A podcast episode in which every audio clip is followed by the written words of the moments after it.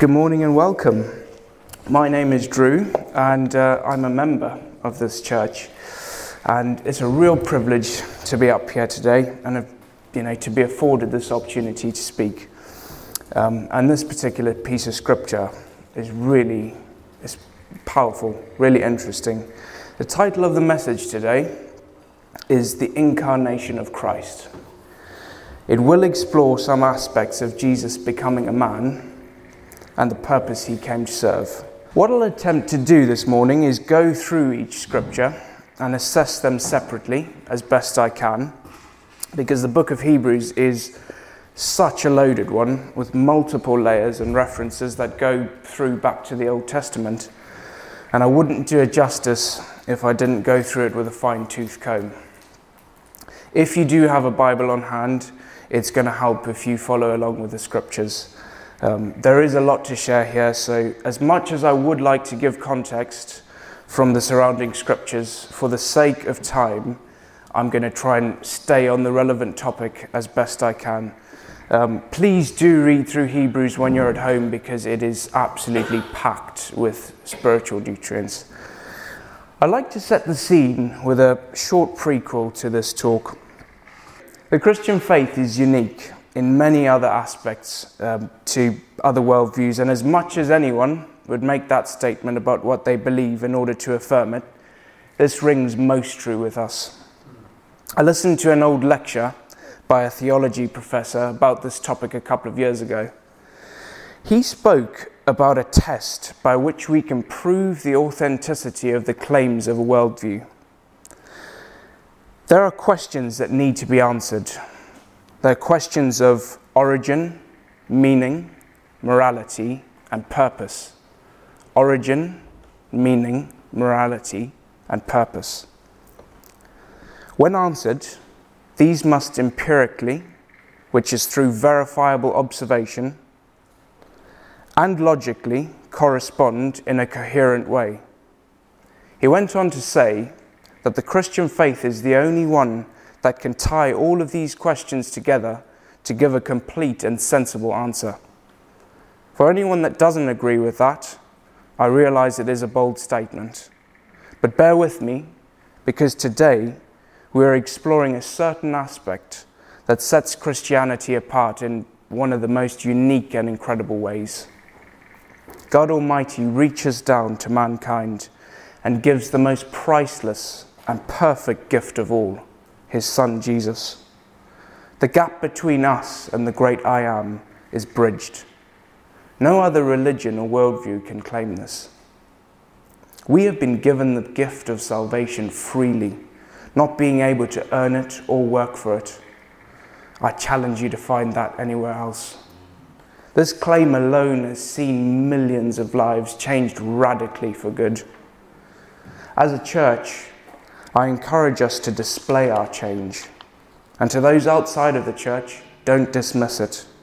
God has placed in each one of us a homing beacon pointing us towards Him and His Son. Let's read through together. So if you've got your Bibles, please open to Hebrews 2, verses 5 to 18. For it was not to angels that God subjected the world to come, of which we are speaking. It has been testified somewhere. What is man that you are mindful of him, or the Son of Man that you care for him? You made him for a little while lower than the angels. You have crowned him with glory and honor, putting everything in subjection under his feet. Now, in putting everything in subjection to him, he left nothing outside of his control. At present, we do not yet see everything in subjection to him. But we see him who for a little while was made lower than the angels, namely Jesus, crowned with glory and honor because of the suffering of death, so that by the grace of God he might taste death for everyone. For it was fitting that he, for whom and by whom all things exist, in bringing many sons to glory, should make the founder of their salvation perfect through suffering. For he who sanctifies and those who are sanctified all have one source. That is why he is not ashamed to call them brothers, saying, I will tell of your name to my brothers. In the midst of the congregation, I will sing your praise. And again, I will put my trust in him. And again, behold, I and the children God has given me.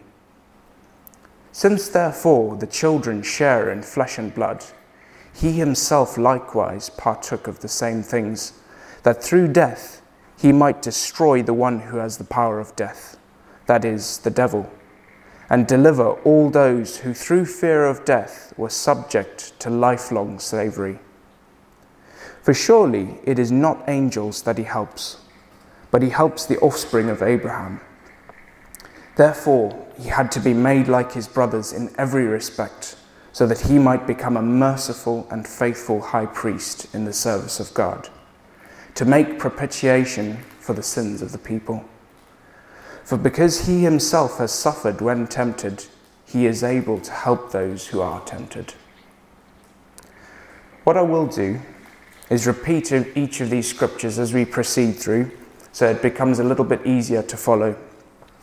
It should help just in case anyone doesn't have a Bible with them. Let's start with verse 5. For it was not to angels that God subjected the world to come, of which we are speaking. Throughout the beginning of Hebrews, as you may notice, there is a common theme that includes a lot about angels. The author uses this to declare the superiority of Jesus over everything by his superiority over the angels, as we will see later in this passage. Since this letter was addressed to Hebrew people, we would find that angels were popular in Jewish mythology at the time because they held a particular importance in Old Testament throughout key stages. They were associated with the giving of the law in early Judaism, which Stephen refers to in Acts 7:53, which says, "You who received the law as delivered by angels and did not keep it." The major prophet Daniel receives answers to prayer through angels in Daniel 10.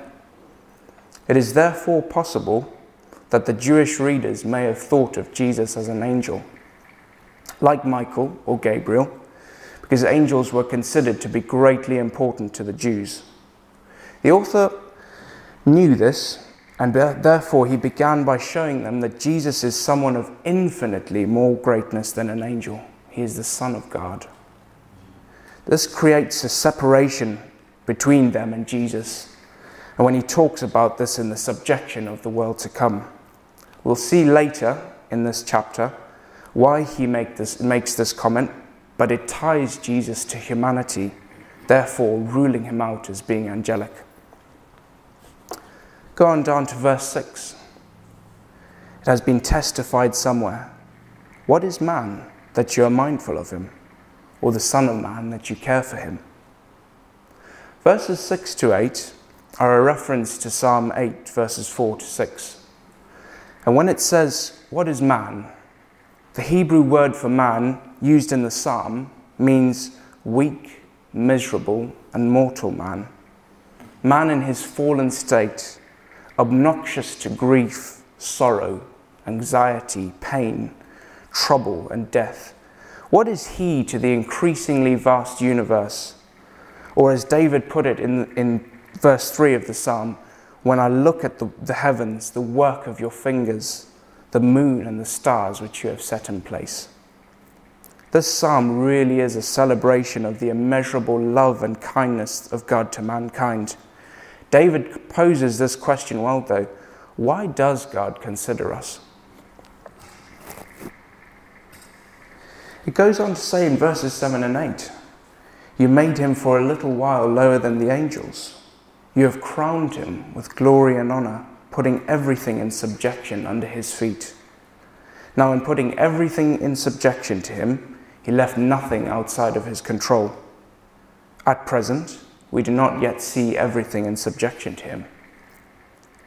When I first began to study this, I think probably because I didn't have the depth that I did later on, it seemed like it was only talking about mankind. But when I looked more, and more closely, comparing various translations and going back to the original Greek, I saw that it is actually a messianic prophecy about Jesus by David. In fact, there are two facets here, and they refer both to Jesus and mankind. But without becoming too confusing, I'm not going to delve too closely into that. We will see this link in verse 9. And this is where an astute reader would see another connection to verse 5, which ties sub- this subjection reference together.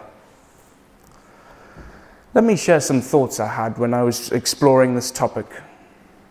God did not create mankind because he needed us, but rather because he wanted us. The scriptures proclaim the absolute glory of God and his perfect love. We exist to see and display the beauty, worth, and greatness of God in every sphere of our lives. No one has contributed to God anything that he did not originally create. And so, from a certain angle, when I, when I looked at everything in the light of the majesty of God, we pale into insignificance. I often remember the scripture from Psalms 103, verses 15 to 16, which says, As for man, his days are like grass. He flourishes like a flower of the field, for the wind passes over it, and it is gone, and its place remembers it no more. Really puts into perspective how minor we are in the grand scheme of things. And yet, it says that we are only a little lower than the angels, and that we have been given dominion over all the earth and the animal world, and that our full destiny has not even come into being yet. And this is a reference to where it says that not everything is under our subjection at this time. God cares for us, and because He does, we do matter each and every person. All of this is to say that when God sent himself as Jesus the man, it was the greatest act of humility in human history. God had to debase himself in order to become a redeemer. That's love, ladies and gentlemen, off the charts love. Verse 9 embodies this. But we see him who for a little while was made lower than the angels namely Jesus, crowned with glory and honor because of the suffering of death, so that by the grace of God he might taste death for everyone. Jesus is given splendor and authority over all things because, as the scriptures say, he had this humiliation in suffering death. He was the personification of the grace of God. Let's look more closely at the author's use of the words taste death for everyone, because I think there are a couple of links here that are quite important to dive into. When the scriptures say that Jesus tasted death, this is a clear indication of both his humanity and deity.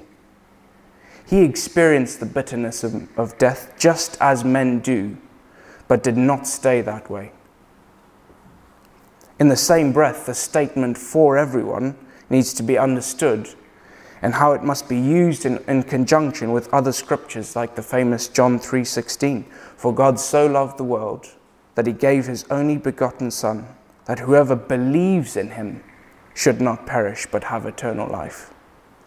Likewise, Paul says in Romans 10 verse 9 to 10 because if you confess with your mouth that Jesus is Lord and believe in your heart that God raised him from the dead, you will be saved. For with the heart one believes and is justified, and with the mouth one confesses and is saved. Later in Hebrews, the author will also talk about the rest of God, which is a reference to heaven, and how those that believe in him will enter in, and those who don't believe will not. Jesus has made payment for the sins that we all have a part in. However, it is only by putting your belief and love in Him and your confession of the necessity for His sacrifice that you become born again. Which is to say, that you experience that spiritual renewal. This is what the repentant attitude looks like. The reason I pause on this topic for a moment is that we must understand that the gift of Jesus' salvation is one that each person must choose and receive for themselves.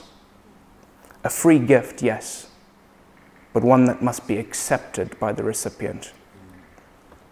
Verse 10 It was fitting that he, for whom and by whom all things exist, in bringing many sons to glory, should make the founder of their salvation perfect through suffering. Considering the Hebrews who this letter is directed toward, when we look at this scripture, you can imagine how it might have been a bit difficult for them to grasp. They had all expected the promised Messiah to sweep through and free them from their subjection to the Roman Empire and lead them into a type of victory, one that they could understand. The way in which they had been raised and the power of God, sorry, and the teaching they had received from a young age would have been about the might and the power of God seen at work in their history throughout the, the history of the Israelite nation. The Greek translation in this, uh, in this particular scripture for founder that we can see here may also be captain or author, which simply shows that Jesus is the centerpiece of our salvation. So, for the author to say that Jesus was made perfect through suffering might not have made sense to them. Why would the Son of God need to be made perfect? The scripture is not saying that Jesus need to be perfected in the sense that we imagine, as though he had some fault in him or some kind of sin, and death and suffering were the only way for this to be made right. It means that his work or mission was completed and brought into consummation and fullness through his death and resurrection. So, this is what it means when it says he had to be made perfect through his suffering. They didn't seem to yet recognize the importance of Jesus' death and the role that it would play in bringing many sons to glory. When Jesus died, the great curtain in the Temple of Jerusalem was torn from top to bottom, a supernatural phenomenon. The curtain symbolized the barrier between men and God the Holy of Holies was the inner part of the temple, and this is where that curtain would create the, uh, the separation between the outers and the inners. That separating veil was torn in two from top to bottom and therefore removed, and the glory of God now resides in his people. In fact, we are now the temples of the Lord. We see this in several places in Scripture, such as 2 Corinthians 6, verse 16 which says, For we are the temple of the living God. Jesus had to sanctify us through his sacrifice, because otherwise we would never have been called worthy to be called temples of the Lord. The temple before the new covenant was a majestic and also deeply holy place. The only time a person could enter in was once a year, and there had to be a high priest before they entered, on the Day of Atonement, which was that single day of the year, they had to wash, put on special clothing, bring burning incense to let the smoke cover their eyes from a direct view of the Lord, and bring sacrificial blood with them to make atonement for sins. And yet, we have this access, never seen before. No longer do we have to approach through rituals and animal sacrifice, which could never make us right or perfect. As it says in verses 11 and 12 For he who sanctifies and those who are sanctified all have one source. That is why he is not ashamed to call them brothers. Saying, I will tell of your name to my brothers. In the midst of the congregation, I will sing your praise. God the Father is our source. And we have been brought into fellowship with Him through Jesus. Despite our wicked proclivities, God does not despise mankind. For us to be called brothers and sisters or brethren of the Lord is the highest honor. The Hebrews would have understood this. They were very proud of their heritage as the chosen people of God, but it is doubtful that they would ever have gone so far as to say that they were the actual family of the Lord. Just in case this wasn't something they would, wouldn't be able to grasp or receive, the author follows up in verses 12 with his quotation from Psalms 22, verse 22. This is another messianic prophecy that he now reveals has been fulfilled through Jesus. It is a full quotation of the scripture, which scholars believe was an attempt to jog their memories of this particular verse, but it fully applies in this instance. Jesus did speak about his Father when he was a man. He did praise him when he was in the presence of the disciples, who would become his church later on, as seen in the reference to congregation. All of this evidence would have weighed heavily in their minds because they were Hebrews, and because placed directly in front of them, there was little they could do to refute it. Verse 13 also contains messianic prophecies. And again, I will put my trust in him. And again, behold, I and the children God has given me.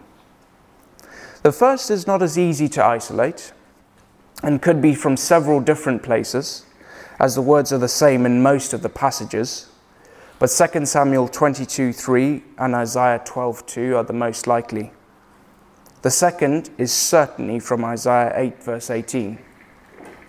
The necessity of Jesus putting his trust in God is further proof of his humanity and therefore his brotherhood with us. An interesting thing to note here is that when Jesus had been crucified and was hanging on that cross, the chief priests, scribes, and elders taunted him, saying, He trusts in God. Let God deliver him now, if he desires him, for he said, I am the Son of God. Little did they know of the purpose of the death he was dying, and that Jesus never stopped trusting his Father for a moment, even when faced with such torture. For the sake of avoiding unnecessary confusion, I'm not going to delve into the second part of that verse because of how it relates to Isaiah and prophecy. The gist of it is that it indicates the relationship between Christ and his redeemed children. The next part is highlighted in my Bible quite brightly, and for good reason, because it outlines one of mankind's greatest fears and shows us the solution. Verse 14 and 15 Since therefore the children share in flesh and blood, he likewise partook of the same things, that through death he might destroy the one who has the power of death, that is, the devil and deliver all those who, through fear of death, were subject to lifelong slavery. A keynote is delivered.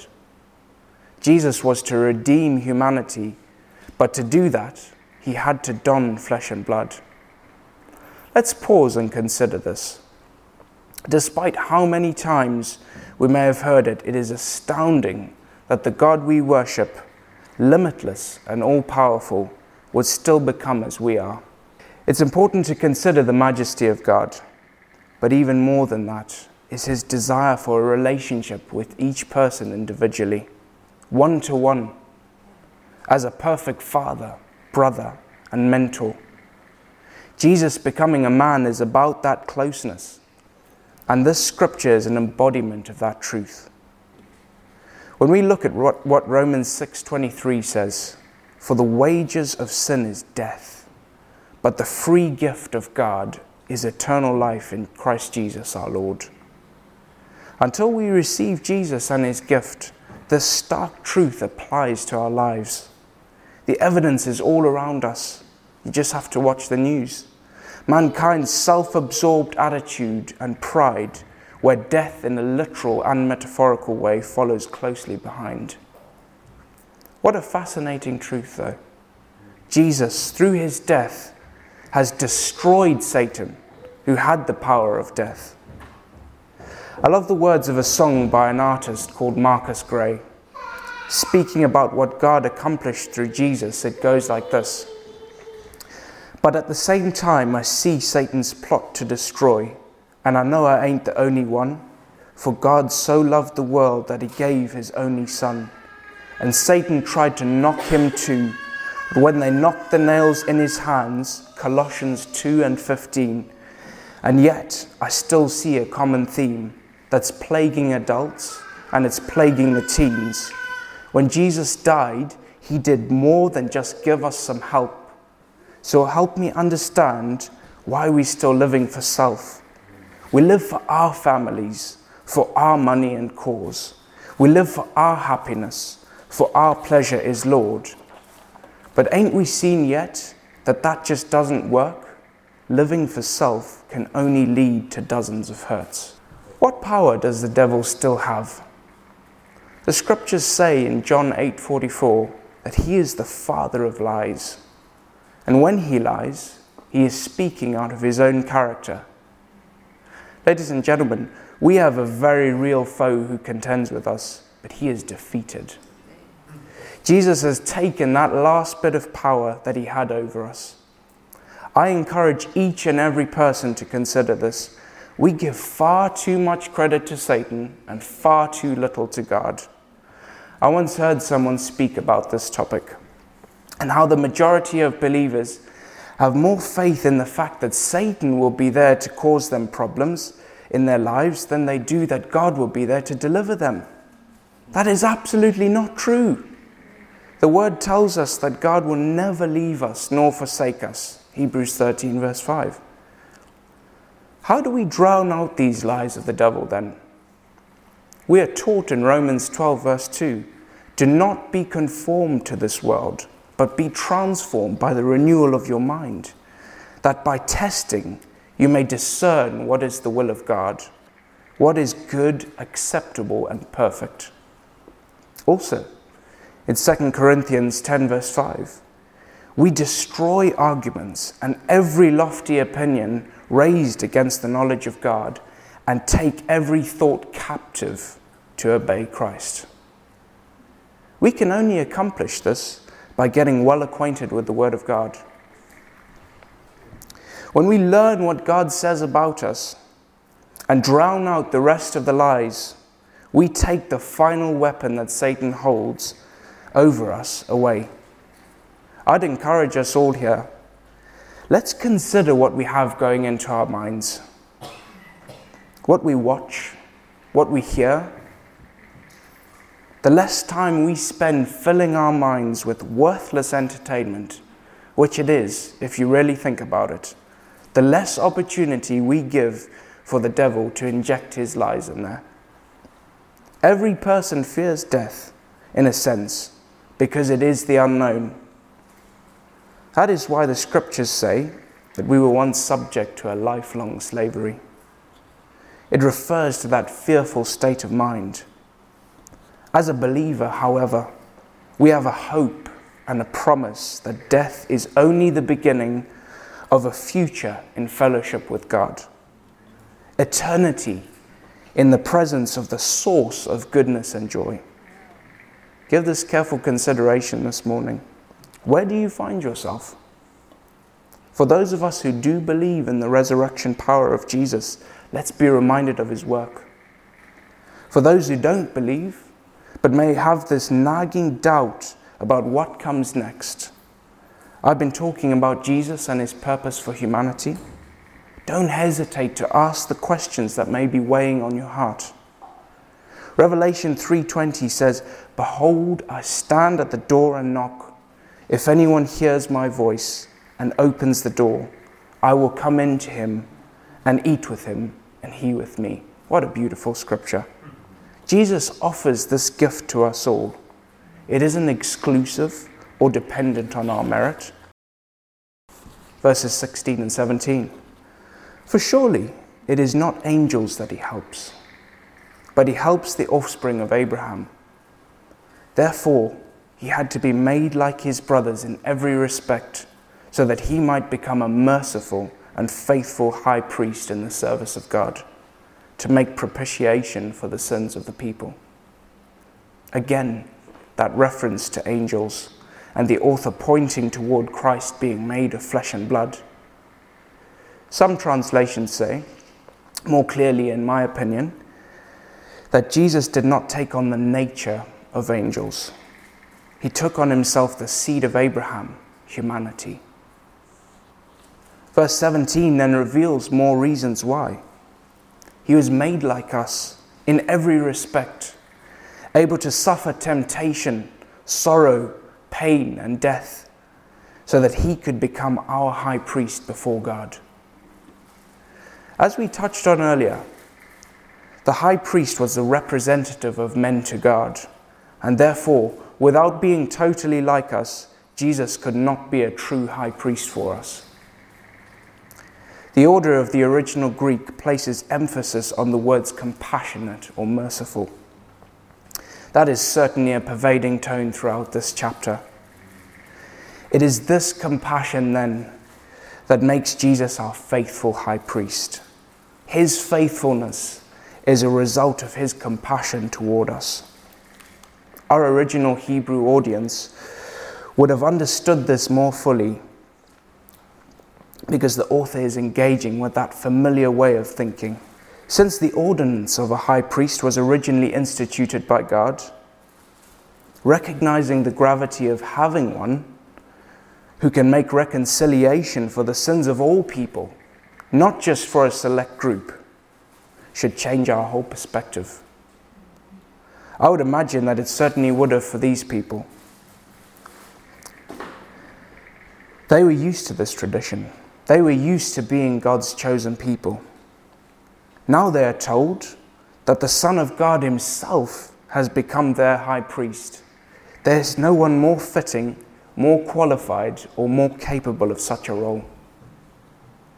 The final verse, verse 18, says, For because He Himself has suffered when tempted, He is able to help those who are being tempted. The word tempted may seem like it only applies to temptation, being the desire to do something unwise. But the original Greek word gives a more rounded definition put to the proof, try the nature or character of. Hebrews 4, verse 15, which we will touch on later in this series, it explains this so perfectly. For we do not have a high priest who is unable to empathize with our weaknesses but we have one who has been tempted in every way, just as we are, yet he did not sin. The Hebrew church was used to a holy God who defined perfection. The old law was very strict, and we know the reason is that God wanted mankind to realize that we can never meet his standard and that we needed him to make provision for us to be told that they had a divine high priest who had been tempted as we all are would have given them that relatability. The essence of what God desires with each and every one of us is relationship, for us to love Him and want that communion. As I conclude, I want to point out some of the more important areas from this passage in summary for us to meditate on this week. Jesus has taken on this body of flesh that you and I have. Because of that, we call him brother. Jesus has tasted death.